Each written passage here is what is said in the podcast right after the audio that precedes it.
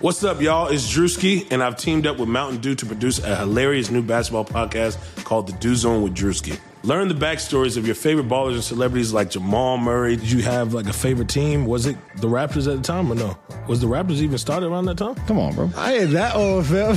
you talking like I'm 50. Taylor Rooks, A'ja Wilson, and many more. You won't want to miss this. Listen to The Dew Zone with Drewski on Apple Podcasts, Spotify, and wherever you listen to podcasts.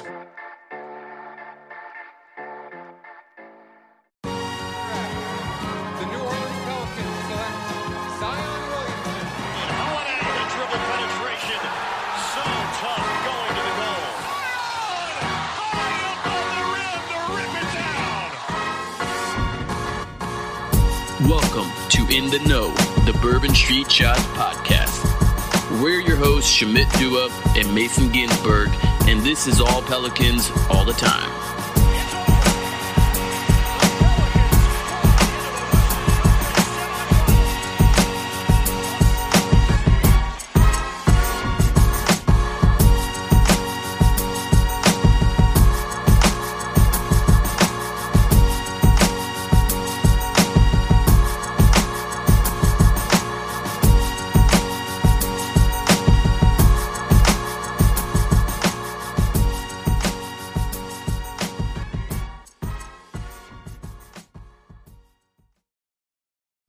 Welcome to another episode of In the Know on the Blue Wire Podcast Network. And we are excited to finally kick off a podcast talking about the Pelicans' number one pick, who has finally played a couple of games. I know you guys have been waiting for us to talk about this. So we're going to make you wait a little bit longer while we do some obnoxious pleasantries to start the podcast.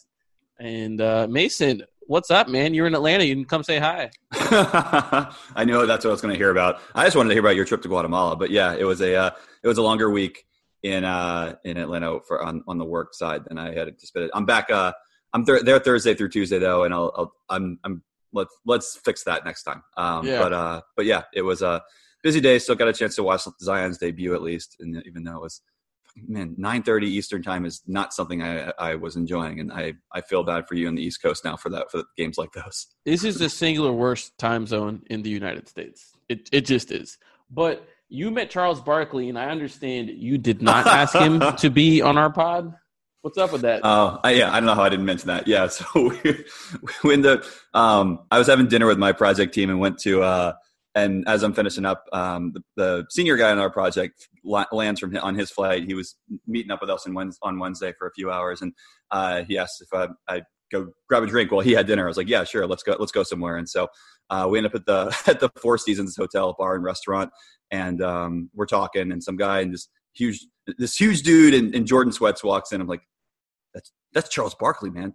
And so we're like kind of just should we should we go say hi? What do we do? And and I'm the I'm the shy one. He just he immediately was like, yeah, we're going over there right now. And so we went over there, and he he's a big Bulls Bulls fan. He's uh, born and raised Chicago. Was talking about the '90s Bulls teams, uh, and then um, talked a little bit about Boyle and I. We talked a little bit about Zion. It was uh it was and he was he was so nice. I did not know what I was getting myself into. Uh, didn't know if he was going to big time us and just ask us get out of the way. I'm watching I'm watching the the Mavs Clippers game, but nope, he was uh he, he was the best. It was it was I mean just like a, a few minutes of chatter, but but really really cool. That sounds that sounds pretty dope. I still think he would have made an excellent guest on the pod, but I guess that's my job since I'm in Atlanta. I got to start working on these TNT Yeah, guys. Um, I'm I'm going to ask uh, NBA Bo the oh my goodness, my mic just fell. Um, the best commentator, the best top ten highlights announcer of all time uh, to to appear on our pod. I think that'll be a fun one. But Yeah. so yeah, I went to Guatemala and Guatemala was amazing. I'm gonna spare you guys the detail by details and just focus on one particular story. I we went to climb a volcano. It's Volcan Pacaya. Uh, apologize for my accent or pronunciation. And and so Pacaya is an active volcano, one of many active volcanoes in Guatemala. And I don't exactly know how how tall it is, but the climb was pretty strenuous and, and took some time. I think it's about five kilometers, so about three point one miles um, on the way up, and then also on, I guess on the way down. I, I could be wrong here. and and you reach you you start from the bottom and you you climb like through some vegetation. And if you're not in shape you can get a horse and a horse will take you up to a certain point. And of course i ain't no bitch so i didn't get a horse. Um sorry i don't mean to disparage people like that. It is wrong. I should not use that term. Um my bad but we went uh, up to the point where the horses cannot go up anymore. And so you reach a point where there's no more vegetation because the lava has has completely destroyed everything. And at this point there's a lot of like very fine like broken up lava that horses just can't walk uh, up because it's it's very slippery. It's it's pretty coarse as well. So you leave the horses behind you climb up and then you reach a point where there's much larger chunks of dried lava and so these are very very sharp rocks as well and you kind of have to maneuver through very uneven ground and, and do a little bit of semi rock climbing to get where you need to go. It's as high as you can go and you eventually reach a point where you can't really climb much further and there's still like flowing lava underneath this dried lava. So it creates this um, sensation where some of the rocks are insanely hot.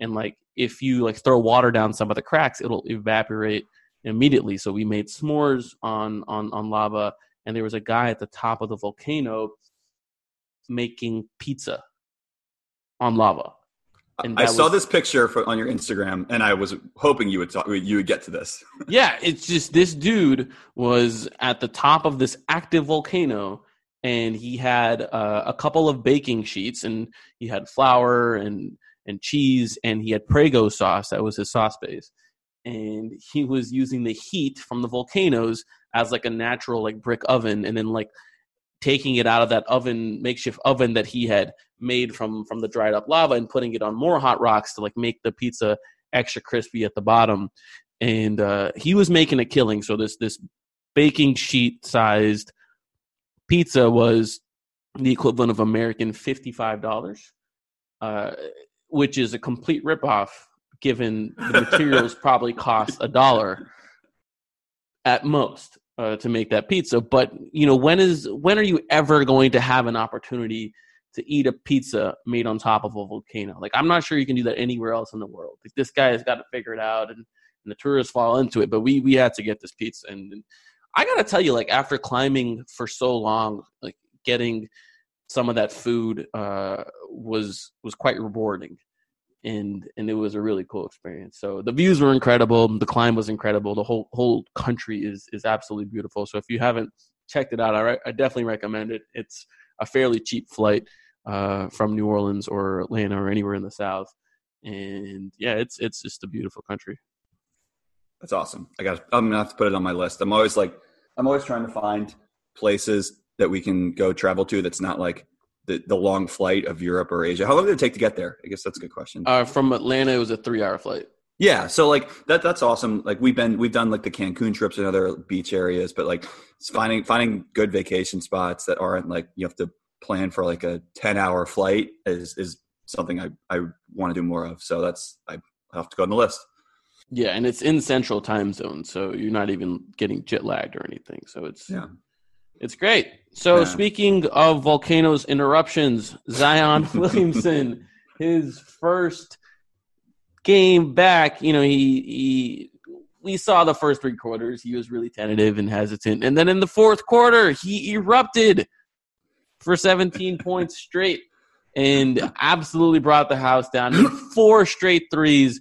Uh, just one of the most surreal experiences of basketball I've I've ever had. Was I was just screaming up and down. Uh, what were, what were your thoughts? What, what was going on through your mind? First pissed because so I was uh I watched not because of what Zion did. I was watching at a at a just a, uh sports bar around the corner from my hotel, and I left during a commercial break in the fourth quarter. By the time I got back up to my room, I think Zion had poured in most of those points, and so so I, I had to pretty much after the game. I just had to, or I can't remember during either during the next commercial break or during or after the game. I had to watch those that, those buckets.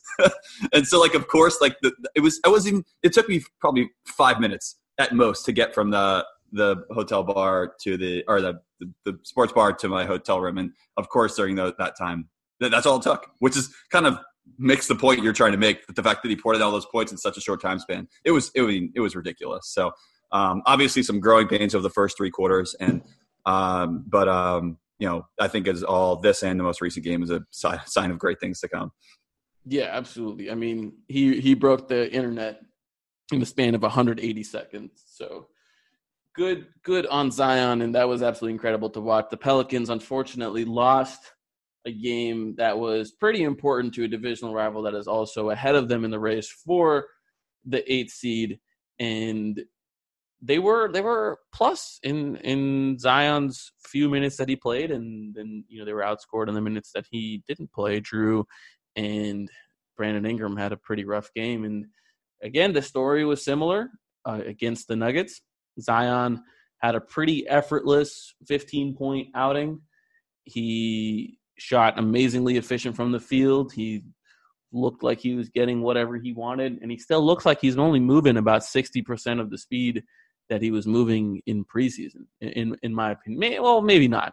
Uh, because in preseason I don't think he was fully trying as well. Maybe sixty percent of the speed we've seen him move at Duke, and I don't think that's that's from an injury or conditioning standpoint. I think that's just a hey, let me figure this out. Let me figure out how to operate my body in this sea of NBA bodies, and you know when when he gets used to this game speed, he'll he'll turn it on, and as he's learning to trust his body uh, more, he'll he'll he'll turn it on more, and so we you definitely see flashes of insane athleticism or, or, or motor from him. I think in the in the Spurs game, we saw him just absolutely sky Jakob Poeltl for a rebound, and then he sent a block to like the 15th row uh, against the Nuggets, and so that is that is all very much there.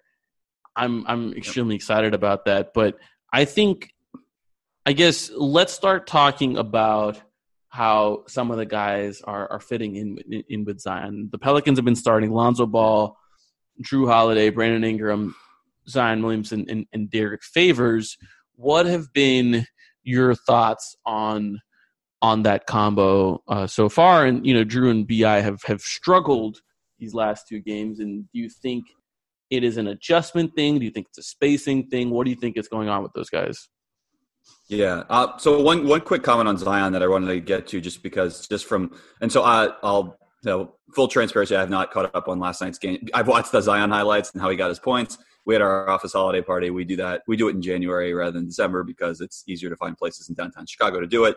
Um, and so I haven't, I haven't had a chance to to watch the game. However, one thing that jumped out to me, I mean, a couple things. Obviously, the rebounding and, and free throws from last night, but but I, I went to look at Zion's shot chart, and you could easily see a guy kind of still getting back into it, um, over relying on the three because of how well he shot it in his first game, and the fact that I, that Zion's shot chart is just it's one three from the top of the key and is everything else in the paint, and so that's uh and that one that's kind of there's one that's kind of far from the rim in the paint, and that was I mean, it was the turnaround jumper that he hit, and so it's it's just he's he's getting his shots in the right places. He didn't fall in love with a three pointer just because he was hitting in one game. You could you could easily make that case for some guys to to, to do that as they're getting back into the swing of things, and he didn't. And so I think that was you know it, again it speaks to the kind of player he is and the way he wants to score, and and so that's I think it's pretty exciting. But um, as as far as the fit, I think it's I mean it's a combination. I, I think this is a hard thing, and it was you could see it in the preseason. This was hard for Brandon and Zion to really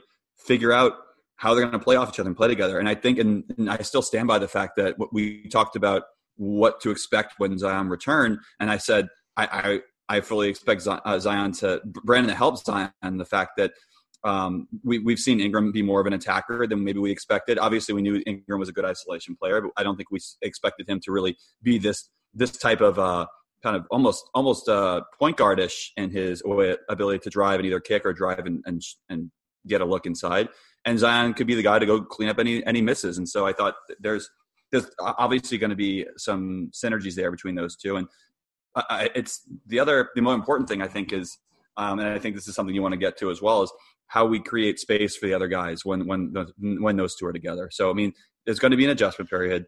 I'm not I'm not concerned about those two fitting together in the long term, but it's it's some of the other stuff around it that may be concerning. So I'm I'm going to say one stat, and it, uh, clearly it's not predictive, but it definitely kind of goes against the eye test uh, that we've been seeing, and there's a lot for us to figure out before we kind of make a decision here. But the, the starting lineup Drew Holiday, Derek Favors, Brandon Ingram, Lonzo Ball, Zion Williamson has played 16 minutes together. It's the most played lineup the Pelicans have had in the last two games since Zion is back. And they have a net rating of plus 20, 20.6 to be exact. The offensive rating of 120.6, that's elite. They have a defensive rating of 100. That's elite. But it's looked pretty ugly when I've seen them play. I mean, the first, I, I, I guess the Pelicans have been doing well in those minutes. Now, what's what's contrasting is when when Zion goes out and they sub him with JJ Redick, and then you you, you play that four man lineup that really struggled in the beginning of the season, the JJ Redick, Drew Holiday, Lonzo Ball, Brandon Ingram, Derek Favors lineup. Mhm. And they've also played 16 minutes over the last two games, and they're a negative 34.3. Yeah. And and that's a lineup they they started the season with before they, they started tinkering with, with Kenrich and, and and now, you know, they they've had a recent slate of good games, but a lot of those guys have been in and out of the lineup. So it's it's been unclear if, if that's even an effective lineup. But I, I think I don't know if I buy that you know Drew and Bi are struggling as as much as I just think that's a bad lineup. Here's the stats for the whole season actually, and they've played 12 games. They're uh, have lodged 133 minutes. That lineup with JJ Redick and and Lonzo Ball and Drew Holiday and Derek Favors and Brandon Ingram has an offensive rating of 110.9, a defensive rating of 117.7. They're a negative 6.8 per 100 possessions. A negative 6.8 for the whole season. And people could be like, well, you know, this means JJ sucks. I, I don't think that's the case. I don't think it means JJ sucks. I mean, I think it means. Look, we know who's saying we know who's saying it's because JJ sucks. So let's get beyond that. I think it means that's just a terrible lineup of guys who don't fit together because what's happening there is, well, okay, well, they want Lonzo to run the point guard. And so it's like, okay, he's trying to run the point guard. Drew and BI are people that naturally need the ball in their hands. So they're kind of trying to figure out how to play off the ball. And there's things they need to do to get to get used to that situation. And then then they end up taking the ball in their own hands and that put Lonzo off the ball and, and you're like, okay, well what's the use for Lonzo there? And then JJ Redick is a thirteen and a half million dollar decoy in those lineups because they run it's difficult for them to find shots for him in that structure given what Drew and BI are doing and given that Lonzo play makes in the way that he play makes and and you know favors is just t- you know ideally you want jj and favors playing together and, and running a lot of handoffs and and finding ways for Redick to get shots off, off a lot of those screens.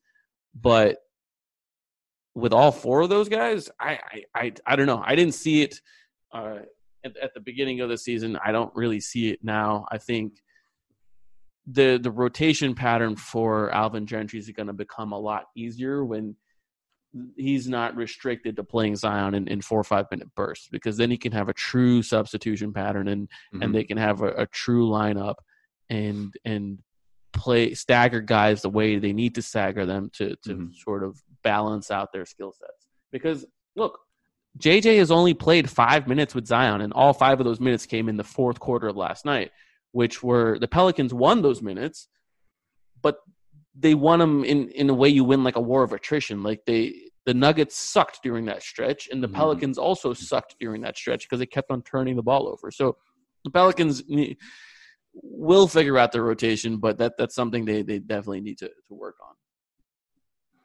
Yeah. Yeah, and I, I was just looking at some of the numbers you were what you were referring to on cleaning the glass instead of um, you're on NBA stats, I'm sure, right? Yeah. Yeah, and so it it, it looks a lo- little less gloomy on cleaning the glass. So if you remove garbage time, so Lonzo, Drew, JJ, Brandon, and Favors is um, 286 possessions, which is hilarious. That's the highest lineup played together for the Pelicans this year. I'm sure that's got to be towards the bottom of the league. And like in terms of how many possessions has your most frequently used lineup played together, that's got that's got to be near the bottom. Um, but um, because that's effectively what like uh, almost three full games together, and how many games played this season? Like 45. So not great, but um, yeah, they're a net minus 4.6. So it's not quite as bad, but it's also like It's you're, you're, you're, yeah, you're, you're an above average offensive team and you're a garbage defensive team with that lineup. And so, um, and, and it's, it is, it's frustrating that that's where it's, and obviously that, you know, the, the defense leads to offense and, and vice versa. There's some, there's some interconnectivity there, but the fact that that lineup feels like if you look at the guys there coming into the season, I don't think any of us would have expected that lineup to be bad on the on the defensive side. I, I, I and maybe maybe I'm just being naive, but I mean, seeing Drew favors favors there, and then but those we'll- are your we'll- only two good defenders. I mean, yes, Lonzo's mean, been a lot better Yeah, now. Lonzo on reputation, I guess, and then he, Ingram. he, he wasn't he wasn't good in the beginning of the year. He's been a lot. He's been a lot better now. I, I cannot Yeah. uh, overstate this, but like Ingram, Ingram is one of the people aren't going to like to hear this, but Ingram is one of the worst defenders for his position. He is, Mhm. and and a lot of He's a matchup is- defender, I think. I would, that's what I would call him. Well, he's a matchup defender. No, I'm not going to say that because I, I think what, what it, a lot of that is Ingram devotes a lot of resources to uh, functioning and carrying the offense for, for the Mhm. Pelicans, and that's important. So there's Yep. there's a little bit less left over, but a, a, a part of that is is he has very slow recognition of play development, and he's he's slow to rotate. And if you put him one on ones, he doesn't have the foot speed to guard smalls, and he doesn't have the strength to guard bigger players. So he's a matchup defender in the sense that it's difficult to find the right matchup for him. And I project his future defensively to be that of a typical high usage stars where they just kind of defend the guy that's in the corner, where they defend the lowest usage perimeter player um, the opponent has. I mean, LeBron did it for years in Cleveland. Like, you know, there was a whole playoff series against the Celtics, and he just stood in the corner defending Jae Crowder. He's like, "All right, Jae Crowder, just do what you do what you need to do." And you know, they they they, do this with Harden, they do this with with Devin Booker, they do this with Donovan Mitchell. It's not every. I mean, like Lillard, every star in the league does this because there's very few two way stars that are going to get up and and own a matchup and guard the best player, the second best player, which is fine. You can yeah, it's, it's LeBron. Like that's that's the list, and that's only because, and that's only when LeBron feels like it, right? I mean, a Kawhi, Kawhi. okay, Paul yeah, George. fair enough. Yep. Yep. Um, but you know, and, and, then- and you know, Jimmy Jimmy likes to to do those things as well. But again, that there isn't a big list, and that's your point, and then that's our point, and you could still build a functional, good defense around a player like that. And I just find it difficult to do when you have that, and you have JJ, and you had Lonzo and Drew like not playing up to their standards uh, earlier in the year, and favors being hobbled. I mean, like that's just there's a lot going on there. And then you, you look at like you know who are the who are guys in that lineup that generate turnovers, and that's just basically Drew and Lonzo. Like that's it, it's a weird mix for for a defensive lineup. I mean, like we've seen the Pelicans tried out good defensive lineups with Ingram. We've seen Pelicans try out good defensive lineups with, with JJ Redick. So you can't be like these are the players that are sinking it. It's just like that group of five people is is just not a good group. Yeah, yeah. So somehow, somehow we end up on this tangent of, of not even talking about Zion. But, uh, well, you know, we, I feel like there's a lot to talk about Zion um, in, in in any case. But you know, I, I do want to touch just since we're talking about this this lineup and and what potential solutions may be. Obviously, listeners of this podcast know that I've been advocating for for it to be Lonzo to go to the bench to to help ease things for this lineup, and you'll be happy to know I'm not going to spend time in this podcast arguing that, even though I, I still believe I want to maximize the number of minutes JJ gets with with Zion Williamson. Um, and you know, in these these whatever. I'm not going to talk about this. Um, what I I do want to talk about is we predicted that this lineup would have trouble spacing things out. Yep. And and while they've been effective offensively, we've seen we're we're watching Drew struggle, we're watching Ingram struggle, and and honestly, like frankly, Zion is doing a lot of heavy lifting um, in, in in these lineups. He's the one. His attention is the one that's creating opportunities and, and, and looks for these others. And so Brandon Ingram had uh, a quote last night and why you know I think Andrew Lopez asked him uh, if if why he was like what you know like w- where the struggle has been in, in terms of like reacclimating, and and Ingram said last night you know Denver was sending an extra man his way all night, and he just kept trying to make the right basketball play. I didn't really see any openings when I had the basketball.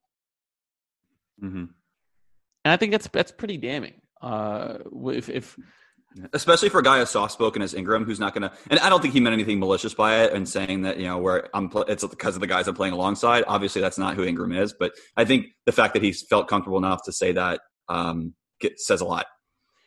Right. And I didn't really see any openings when I had the basketball. It's like, well, why? Right? And and I think there are three reasons why. Reason number one, Lonzo Ball. I know you guys want to talk about his improved shot. Teams still do not respect him off the ball. It is Yep. what it is. Reason number two, Zion Williamson. He needs space to operate in the paint. So when he doesn't have the ball and he's not setting a screen at the top of the key, he's in the dunker spot. It allows his man. It allows someone else Yep. to put another body in the paint, and and that's fine. That's a consequence you live with because Zion does so many other things, but it also contributes to Ingram not seeing any openings, especially mm-hmm. when you are playing with a guy like Lonzo Ball. Reason number three, Derek Favors. When you are playing with both Derek Favors and Zion I was going to say two and three are connected, right? Yeah. two and three all three are connected right? They these effects multiply. So like each player you introduce in a lineup that a defense doesn't have to respect i don't think the effect is linear. I think it's exponential in terms of the spacing you have and in, in terms of the lanes that are available to you. So when you're playing the trio of lonzo zion and derek favors you're not going to have much space and it's going to lead to situations where drew and bi just don't know how to operate and they, and they end up taking bad shots. So here's my proposal pelicans fans uh, and, and laker fans who listen to this podcast. I think it's easier to mitigate spacing issues for lonzo and zion because they're more perimeter oriented players and so you can get more creative with them and use space in in effective ways, despite them not being major outside threats. And they they're still, you know, if you leave them open, they're both going to take that shot. Favors is not going to take that shot. Yeah, yeah, yeah. I and I know where you're going, and I would say just before you get to that point, I think it's I think another reason it's easier is is because those two guys are in theory above average rebounders for their positions, and so you've got to you've got to make up, and and if if and it depends on where you're going with the favors point. So maybe I jumped in too early, but um, the, the fact that you you got Lonzo and Zion are guys who are gonna be able to rebound the basketball, you've got to you've got to rely on them for that. You can't just have. I mean, it's it's a it's a tough position for Gentry as someone who wants to push the ball in any situation and just get out and run. But if, you're going to go smaller, you've got to have those guys helping on the glass, right? Yeah, I mean, I, I, absolutely. But yeah, I mean, ab- absolutely. Like th- these guys are are people that can can help you. I mean, I think you know with Lonzo Ingram. And, and Zion, you, you have enough rebounders to be a, a competent rebounding team, depending on uh, you know should be irrelevant to the big that you put out there. I I think that that's very possible. But where I wanted to go with this is, um, I want to know what the future of Derek Favors is on this team. I think before these two games, it was kind of a no brainer of of how important Derek Favors was to this team. We saw how bad they were without him. We saw how good they are with him, and him being able to terminate possessions by rebounding, him being able to just be a smart defensive player that's in the correct position, that turned things around for the Pelicans over this past stretch. But here are a couple things I want to point out.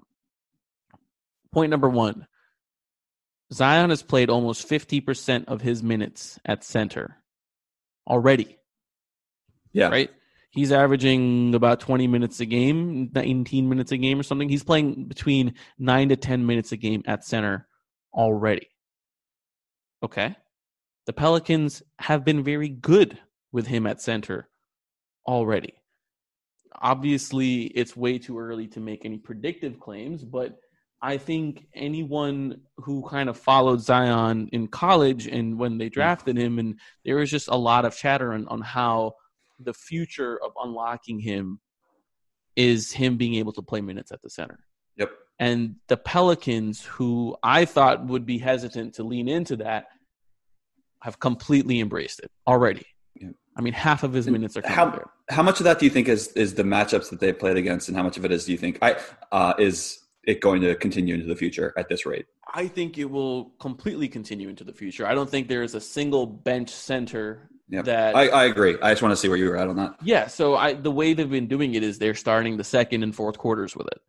And I don't again, I don't think there's a single center off the bench that Zion should be scared of or But- that can even hope yeah. to contain Zion.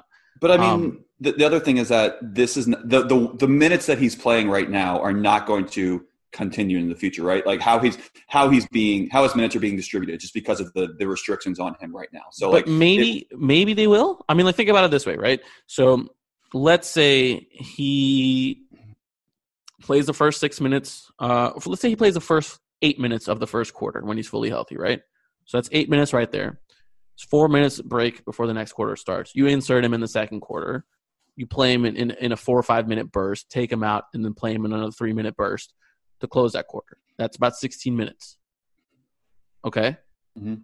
You can do the same in in the third and fourth quarters where you play him six to eight minutes um, to to start the the third quarter, rest Mhm. him till the end of the quarter, start the fourth with him out there, play him four minutes or so, give him another or four three four minute rest, and then close the game. Like play the last five minutes with him, and you get him around thirty one to thirty three minutes right there. yeah, but only ten of those are as a center, right? Sure, Yeah, I think So it's it- fine. Yeah, okay. That, that that's that you know that's that's with the, with the way the team is constructed now, and I'm sure So you you just made the Jaxson Jaxson Hayes Hive pretty upset with that distribution. well, that's the next point I want to get to is okay, let's say over the next two years, Zion is a player that averages about 33 minutes a game, right? That's that's fair. I, I, don't think they want him to be a 36 minute game player. I think he'll play, you know, I think he'll have games where he plays over 40 just because that's where the way this going the game is going. But I think they'd like to keep him kind of like where Giannis is at at the moment. I mean, Giannis is barely playing 30 minutes, It's so like, somewhere like where AD was too. Yeah. Um, and I think AD ended up playing a lot, like a lot heavier minutes as as his career went on. But you know, Right. the first few years, you keep you keep the minutes low. Um, so let's say he plays 33 ish minutes a game. Let's say about a third of that comes at him at, at center. So let's 10, 10 to 11 minutes. I think that's that's fair, right? hmm Yeah, I think Yeah. so. So you have 48 minutes available at the center position. Let's say let's say to keep the math simple, he he gets 10, right? hmm So that leaves you with 38 minutes. hmm Hayes is a one positional player. You're not playing him at power forward. Can you? No. Is there any is there any universe moving forward that, that he can play any minutes at a, a position besides the five? No, I mean like the, the the the way you're doing is like okay, let's say you get a stretch big, but if you're getting a stretch big, then is that per, is that stretch big going to be bigger and and going to match up against the bigger guys? Then I mean I I I think functionally he's going to be the center of that lineup no matter what what big you get. Mhm. He, so so to keep it simple, let's say Hayes is a one positional player, and and and if we have to find exceptions to the rule, then you know it's not worth discussing those exceptions. But um, so he let's say he's a one position player. He's averaging how many minutes per game right now? Let's see. Jax, Yeah, uh, it's I. That's a probably a weird stat to use because it's very his, his variance has been one of the highest. but but we're we're we're going to we're going to just use as baseline. He's averaging nineteen point five minutes per game, almost twenty. twenty. So yeah, that makes sense. 20 minutes a game. I- I think it's completely fair to expect that he plays 20 minutes per game next year with little variance. With with less variance than he has this year. So like this year he Mhm. he might play like 31 game and like 10 another game. I think next year, his second year, as he's bigger, stronger, more experienced, you could Yep. easily pencil him in for 20. Yep. Easily, if a math more. problem. Getting to be a math problem here. it, it sure is. It sure is. So you were left so with 18 minutes to give to your other center. Mm-hmm. 18 minutes. Okay. Do you want to pay Derrick Favors, who is a free agent, to play 18 minutes a game? And you could be like, okay, well, Derrick would, would take more minutes than Jaxson, and he'll probably play like 25 or so. Okay, how long do you want to keep stunting Jaxson's growth? hmm especially when you're already starting to see these these these fit problems, right? And so, and if you're Yeah. Derrick Favors, first of all, you're not going to come cheap, right? I'm thinking he's going to get at least three years, sixty million dollars, somewhere somewhere in that ballpark. I think that's a fair number for him. He's in his prime. A team like Atlanta, I think, would happily shell that. Um, Yeah. unless Yeah. you know he, he's playing for a contender and, and, and takes a small cut, but he's in his prime. He's, his motivations are either going to be being on a successful team and or maximizing his earning potential and or both. Yeah, yeah, yeah. It's a, It- it's just it's it's it's very it. You you don't really think about the difference that it makes.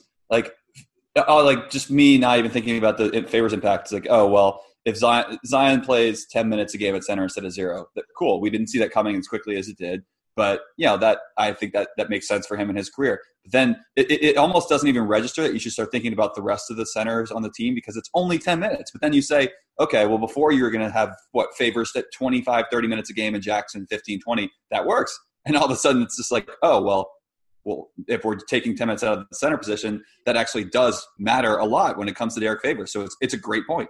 Yes. So what I'm getting at is is, is if you're you're kind of seeing these these fit issues materialize and, and you're seeing a future where where perhaps the most optimized version of Zion Williamson is at center and and you're seeing a future where Jaxson Hayes is going to be a, a good and big, big time contributor, then how much do you want to lock in to a guy like Favors? How much can you get similar production from a much cheaper guy? Like, you know, like let's say the Golden Golden State is in, in tax hell at the moment, right? You know, let's say you were able to take Kevon Looney off their hands. Are you are is there that big of a, a drop off between Favors and Looney? From a girth perspective, sure. But like you know, Um, like how much is Fa- Favors got destroyed by Jokic last night? He got destroyed by Aldridge the other night. How much is Favors like what like from from a point of resistance standpoint? Like I think the elite guys are always going to be elite guys, and it's going to be more of a team game plan rather than an individual that's that's slowing those down. And you know, like I, I I mm-hmm. think you can't factor in those type of matchups. Mm-hmm. I think you still need a big body to on, on at the end of your bench that, that is going to be able to step up and, and and absorb some of those minutes when when you need to when there's injuries and whatnot. But Mhm. if I'm looking at locking in uh, a big man for the next three years, uh, for the remaining three years of of Zion's rookie scale contract, like is is that big man Derrick Favors, especially you know like it's Mhm. clear this team wants to invest in Lonzo. So if this team is investing in Lonzo, and, and they should, they need to figure out if, if Lonzo and, and Zion and Ingram and, and, and that group of players can work Right. together. You need to play them. You need, you need to give them minutes. That's understandable. So Yep. i i if you're doing that, I, I just don't see a future where where Derrick Favors is is a longtime Pelican. And in fact, um, I I would I would want to go the other way. I would I would want to get a stretch big. I I would legitimately want to get a different style of big because Hayes is going to get bigger and going to take a lot of those traditional center minutes. So- And so I want a player that can play with the both of Hayes and Zion. um, how much that you, your your comment got me thinking about like who it would be. And so yeah i i mean first of all i i agree. Like it's i in the sense that i i'm i'm a little i push back a little bit on the notion how much difference is there between favors and looney i i i'm i'm pretty high on favors. I, I feel like i have been all season. But the fact that um, that Zion from essentially not just year one but game one is already playing minutes at the center. I don't think it's something I expected, and and as a result, there, yes, you you I still would love favors on this team, but you can't ask favors to take a pay cut and play 20 minutes per game just because it fits your team better. It's not going to happen. And so I, I, I'm, I'm very much aligned on the maybe even moving him at the deadline because a team would value his bird rights, and that's something that um, and the Pelicans could recoup an asset or, or, or two for it. And so I'm starting. The wheels are already spinning on who that player is, and and there's a, there's a guy, there's an estranged player out in the Northwest who um, who kind of fits that bill, and you could probably get some money. You should probably you could probably get something in addition to him. Uh, you know, um, So thinking about a guy like Dewayne Dedmon, is that is that is that a is that a fit in your opinion? And I mean, Yeah, especially if I you mean- can trade favors for him and and and get Dedmon and something else too.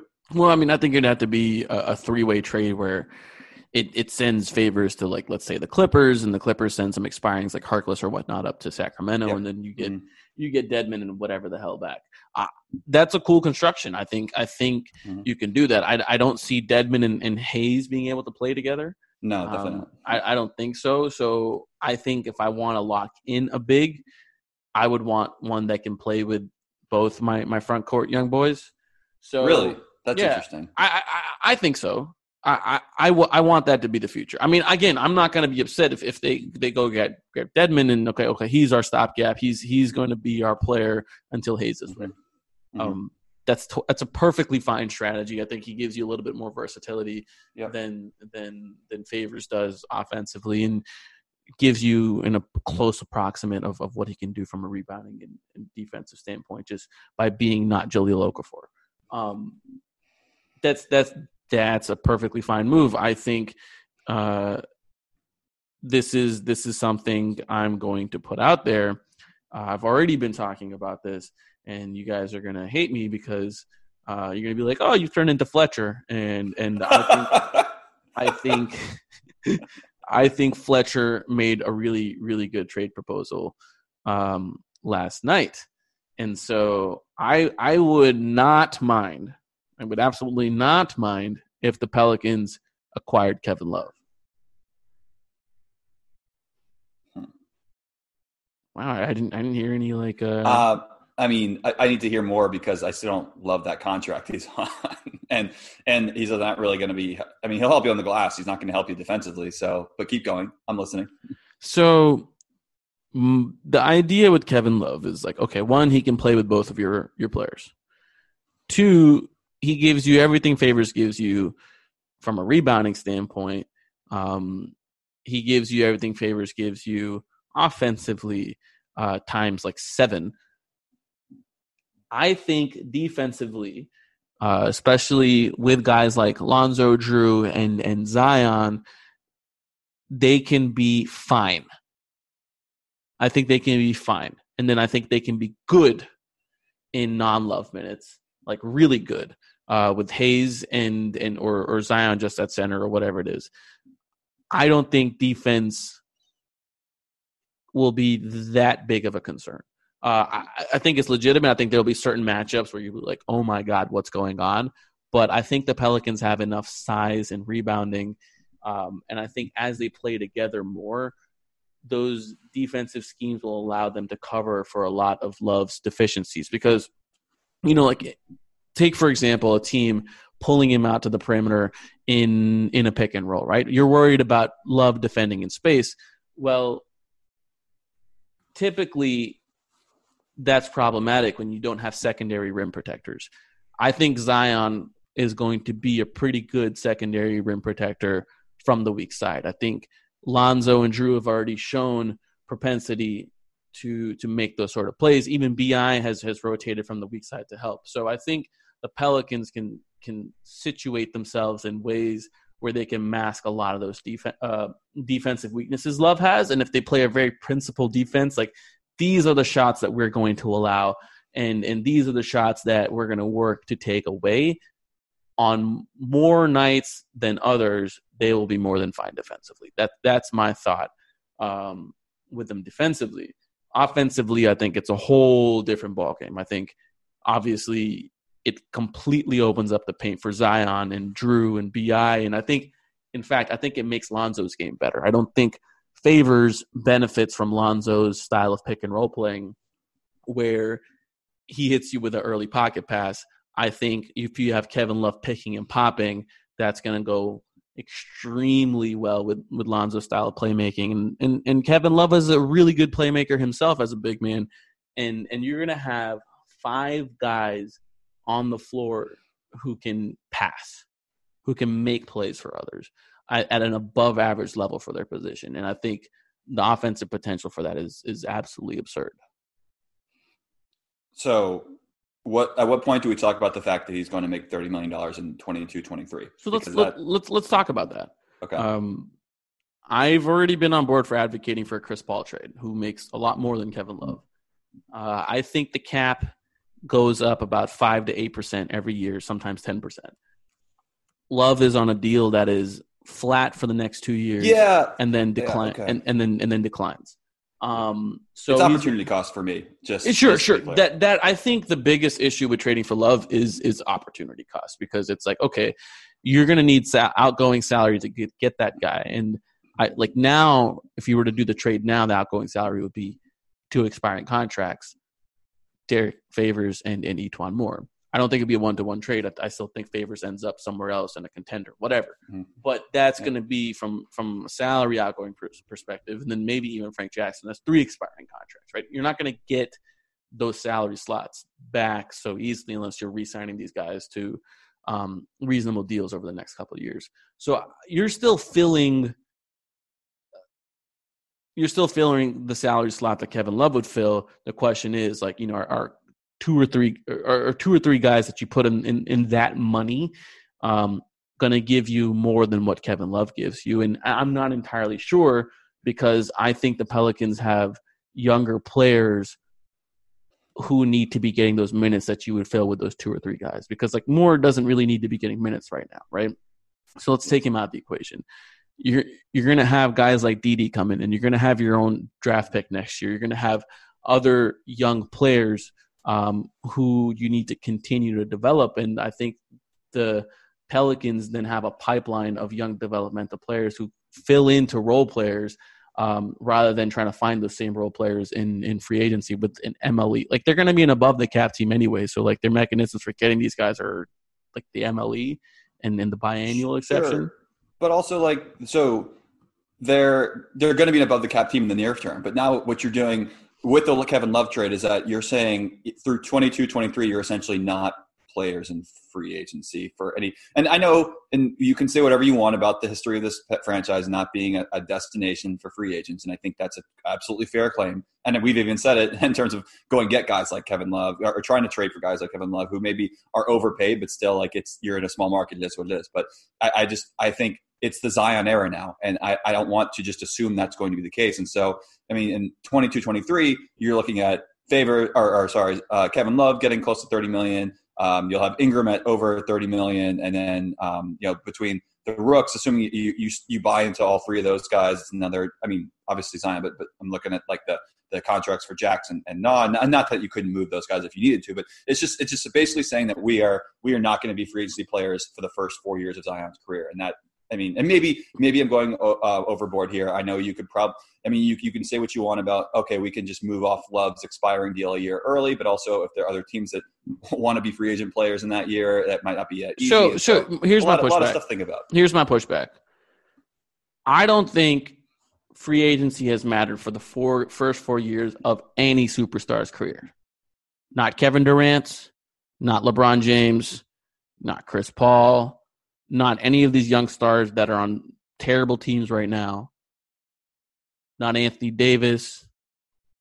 I can't think of an example in history where a guy has been a star on a rookie scale contract and and there's been an outside established star that's looking to win a ring that's like you know what i'm going to go play with that guy So, I, uh, I, I would need to think back to those situations to, and not that I'm saying you're And- wrong. I, I want, and I would, and again and and that's one point the second point is i don't think you're completely punting on free agency trades are always a thing you, you know you still have to decide what you're doing with Jrue in two years Mhm. whether you're you're moving him for more depth or whether you're just letting him walk or you're trying to extend him whatever the case you're doing with Jrue, that's still a decision you have to make uh, I think that'll color what you're going to do in the future.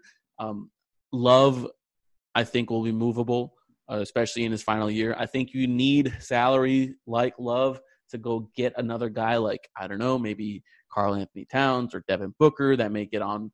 Um, or who? Or who? Wait, where's where's the name drop? Or Bradley Beal. There we go. All right, I was worried about you for a second, man. I was like, who, who am I supposed to mention here?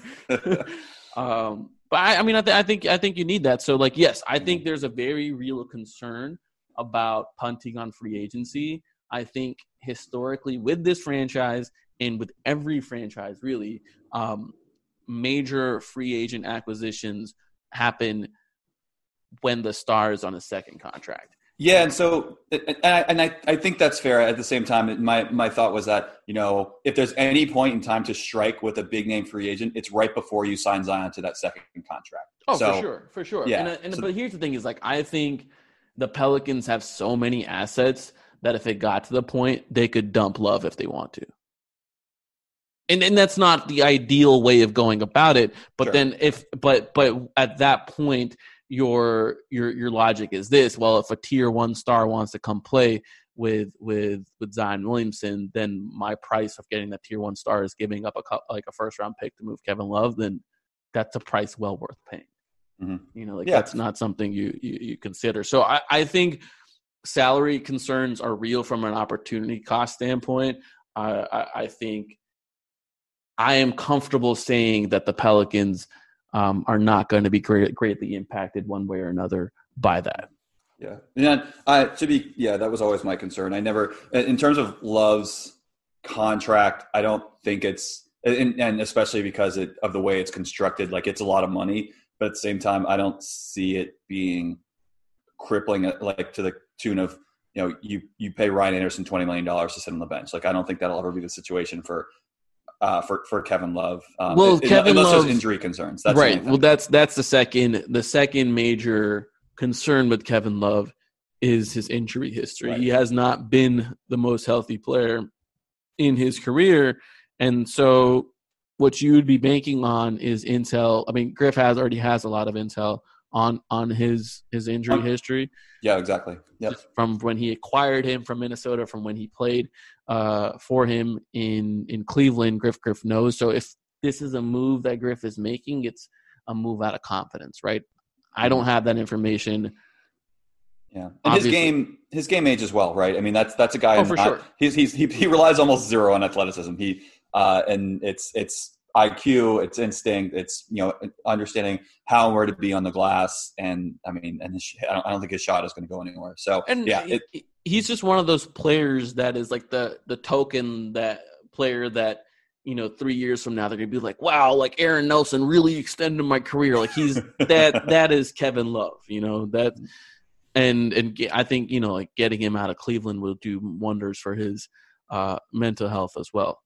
Um, so I mean that's that's this year on on a Cavs team he's averaging 17 points, and 10 rebounds, and, and three assists, um, and he's only playing like 31 minutes a game.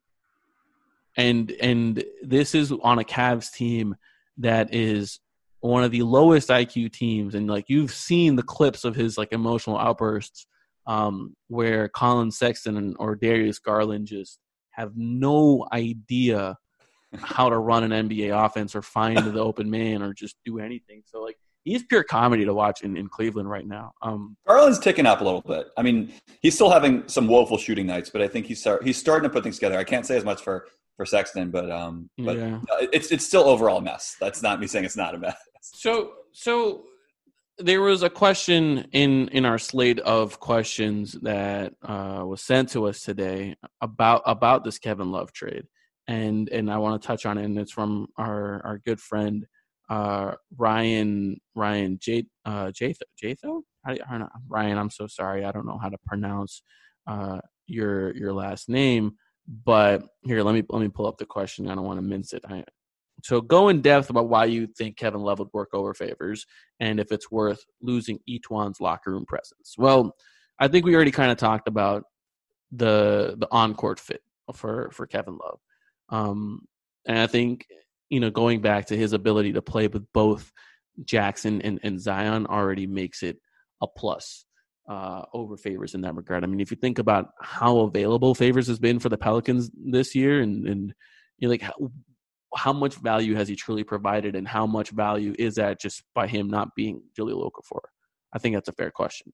Um, but the second part of the question is if it's worth losing E'Twaun's locker room presence. Well, yes. In, in in short, abs- absolutely. One, you know, Love brings his own locker room presence, uh, which is Love is one of Griff's favorite human beings, so I- think there's no issues there, despite um, what's going on in Cleveland. Two, I don't see any reality where one's on this team in the like in, in, in six months and after free agency. Like, wh- why would the Pelicans want to retain him? They have so many minutes they need to give to young guards, to Nickeil, to Didi, um, more minutes to Lonzo himself. Uh, JJ's still on the team, and until he's not, like you know, I don't think one is ever going to be a deciding factor uh, in terms of no, we don't want to make this trade ever. That and and I guess that's that's the old me speaking about E'Twaun. Yeah, I, I mean, I, I totally agree, and it's it's a it's it's a combination of I know I, I get, and we've talked on this podcast this season about how you need to balance vets with young guys, and um, I understand that there are concerns about you know moving E'Twaun or, or other guys for that reason. But yeah, I mean, I totally agree with your point around Kevin. I mean, you can see, I, I mean, you, the the situation. I, I wonder if fans have concerns about Love's ability to be a mentor because of what's happening in Cleveland. But I don't. That's not that's not a concern that I have. I think it's just a perfect storm of events that's really, um, you know, frustrated Kevin, and it's certainly not. I don't think that's something you would see here. I mean, it, it's just the team is just so so young in Cleveland. It's way it's way and and it's weird to say that compared to New Orleans because the team is young in New Orleans, but it's a whole different beast in, in Cleveland. I'm not. That doesn't concern me. How much fun is Kevin going to have playing from Collin Sexton to Lonzo Ball? yeah, um, and that's it. I, I'm I'm proud of you for making that comment and, and giving uh, giving mean, Lonzo a shout look, out. look, Lonzo. Lonzo is really good at at finding the biggest vulnerability um, for the opposing defense. So he's really good at striking at the most deadliest spot. And and if he sees Kevin Love in those situations, and man, I'll tell you, Kevin Love is really good at those early shot clock seal outs. Um, and we didn't even talk about his outlet passes. Like, can you imagine Kevin Love outletting to Zion Williamson or Brandon Ingram or, or any of these guys? Like this, that's going to be bad. so many connectors. So All- many connectors. All the connectors leading to Zion. I mean, like you're going to create what I think would be an on crack version of Dwight's Orlando teams, where where you just have all these super talented passers that are able to get Zion the ball, but also these guys are, are fantastic individual scorers. Um, yeah, Is, I- is there a light version of uh, that you've seen around the league that you would be interested in of yeah. so of, of Kevin? So let's let's say we don't go down that path because of because of his long term contract. What's the what's the light version of that that you could see? the light the light version of that is is Derrick Favors and E'Twaun Moore to the Miami Heat and Kelly Olynyk and Justice Winslow back to the Pelicans.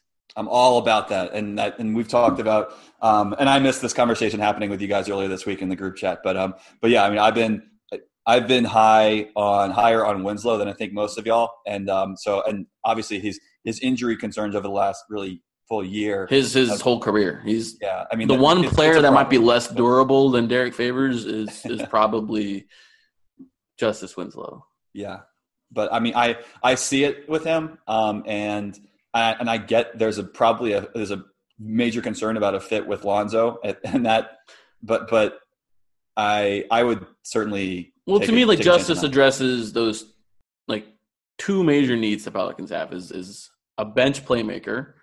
Um, and like, yeah, sure, Nickeil is probably going to grow into that role, but Nickeil is also super talented off the ball, and you're not going to want him on the Mhm. ball 100 percent of the time. It's kind of been a disaster at moments, um, despite his flashes. And so you're going to have a bench bench playmaker. You're going to have a legitimate defensive wing that you can deploy um, throughout the game. And, and you know, if, if Ingram goes down or anything, you have uh, a replacement to take those minutes. Um, and then you have someone that can enable a Zion at center lineup with from from a defense and, and rebounding standpoint. So like if you if your closing line, I mean this isn't fantastic shooting, but there's enough passing and offense to to make this work. If your closing lineup is, is Lonzo, Jrue, um, Ingram, Winslow, and Zion, I mean that's a tough, tough defensive lineup. Yep. And and there is enough speed and mobility and offensive um, skill there to to get the job done offensively. I mean, like you're going to pack the paint against those guys, but you're going to be like it's, it's going to be a bunch of smalls who pack the paint. And so, like, anytime you play a bunch of smalls, like, that's a win for Zion Williamson. And and you're going to have Ingram still being able to shoot over those guys. So it, will be fine offensively. I think Yeah. you guys are talented enough to make it work. And, and obviously, Kelly Olynyk is necessary for salary purposes. He'll be your token starter. Um, and white guy apparently Fletcher. gosh, um, no comment. But he'll be your your token uh, starter. That and you know he's he's a decent passer too. Um, and he's not he's not the shooter Kevin Love is, but uh, seems like defenses love respecting white guys on the perimeter. So he gives you a lot of similar, gives you a lot of the similar spacing. Um, I mean, like look, you remember like Monty Eunice? Like Monty Eunice couldn't shoot worth shit, Wow, what a name drop. and uh, and yeah, I mean, like defenses would fly at him, and and so I think it's it's similar with with Kelly Olynyk, who isn't he isn't a bad shooter. He just isn't he isn't Kevin Love Right. and um and so he he would be the guy that kind of like you know you're you're okay playing small minutes. And and he's a he's a pretty decent passer. So that that would be that would be it. And you're concerned about Olynyk's rebounding ability but you're hoping that Zion and, and team can gang rebound the hell out of that ball. I still think if if Kevin Love had one less year on his contract that would Yep. be the best trade out there Yep, I, I completely agree with that with that rationale. Um, what I mean, we one guy we haven't talked about in a while um, that has what kind of came up earlier in the season is Miles Turner. I, I'm Um, I'm all the way out of the Miles Turner train. Really? Yeah, I mean, I'm all the way he's, out. He's he's like another guy. Like he's he's a career. He's having a down year right now shooting the three ball. But I mean, he's he's he's a career. Yeah, thirty five point six percent three point shooter. He can he can help you out enough there. I think.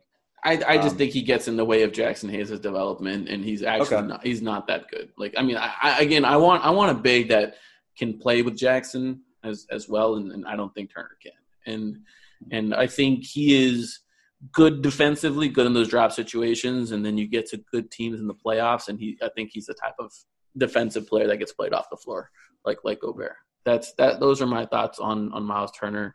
Um, I think Sabonis is way better uh, than, Oh, I. I would rather Sabonis than Turner too. I'm not. Yeah, but Um, but but yeah, I mean, I'm I'm out. I mean, I think the, the argument that we're having with Kevin Love was a similar argument that we had about Al Horford, and I, you know, I think the difference was like we're like, all right, we don't want to give Horford a four year deal, and, and mhm. acquiring Kevin Love now would be the equivalent of giving Horford that four year deal, but it's probably going to be, and you know, it's going to be the same price, and the difference is, you know, like Love is like four years younger, I think three three or four years younger than than Horford.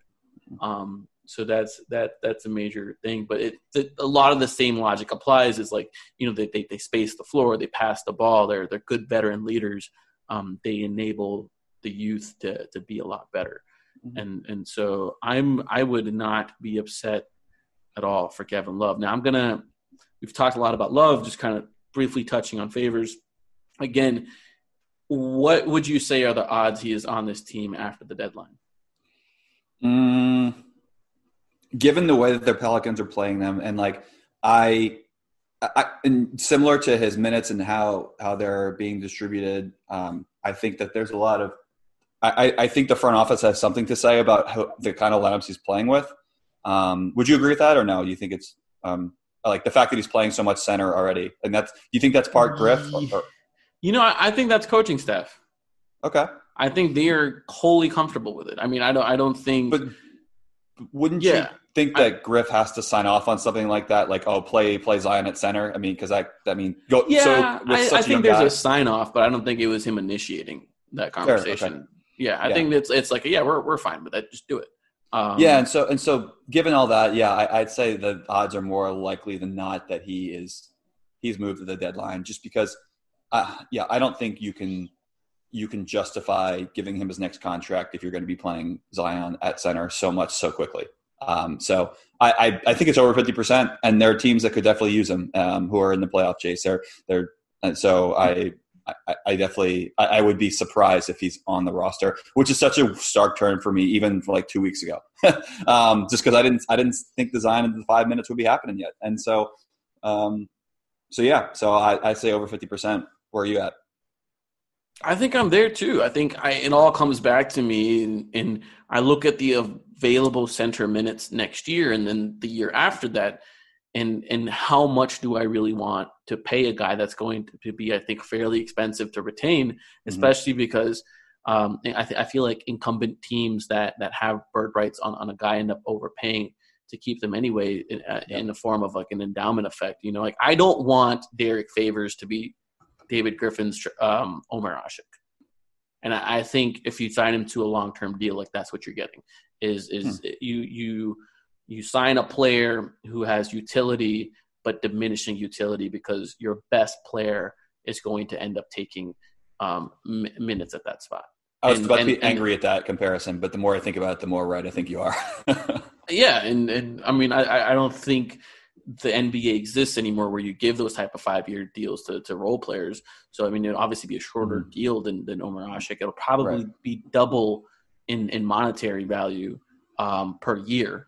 You know, like you know, Omer got like five fifty two or something, where this is he he was going to get like three sixty. He's like, you know, um, so I, I just don't want him to be the Asik of of David Griffin and and that's my concern is is mm-hmm. we we quickly realize like holy shit Zion's really good at this thing.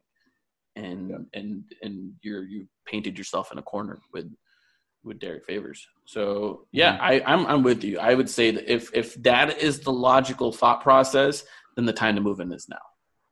Yeah. and and and you can and the bird rights that we talked about would would be attractive to a contender. Mm-hmm. And you know a team like the Clippers could lock him in for the next three years and go all in with him as their core because they need a guy. They they need someone against like AD. You know. Yeah, mean- and did you? And I don't know if you. I think it was in Zach Lowe's recent. So the one that we he actually praised Favors.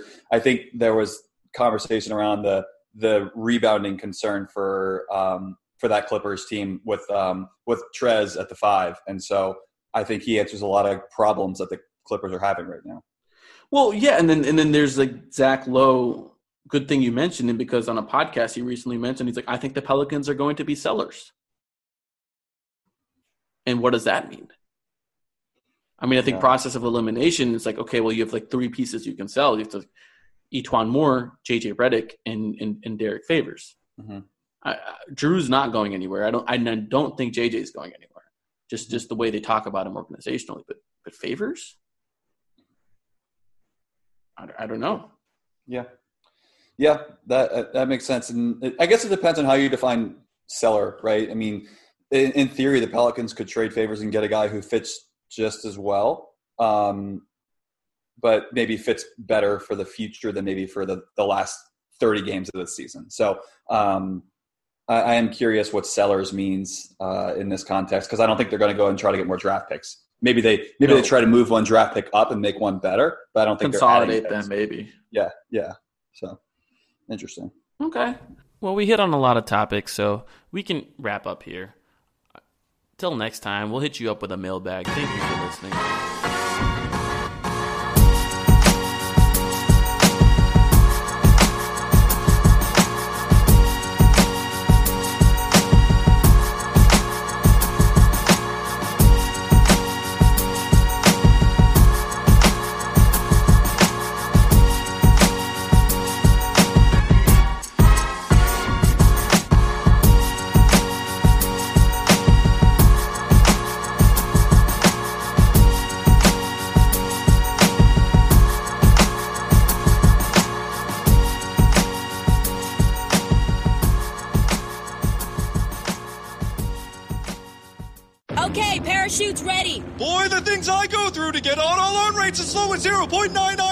APR for 60 months on new vehicles with PenFed. You are aware that you don't have to be a military member to save hundreds on your auto loan, aren't you? Anyone can join PenFed. As someone terrified of heights, I probably should have looked into that. Probably. Drop me off at the shore. PenFed Credit Union. Visit PenFed.org slash autos or call 1-800-247-5626. Advertised rates available through the PenFed car buying service. To receive any advertised product, you must become a member of PenFed, insured by NCUA. What's up, everybody? I'm Bladen, I'm Matt. And I'm Theo. and we are Stay Hot, the only podcast that gives you the hottest analysis and takes on the NFL and NBA all year round. I know that there's a lot of losers and haters out there who don't think three sports TikTokers can hang for a full pod, but you know, we're going to prove them all wrong. We're about to dive deep into the NFL draft and are already hitting the NBA playoffs. So watch Stay Hot on YouTube or listen on Apple Podcasts, Spotify, Amazon Music, or wherever you get your podcasts.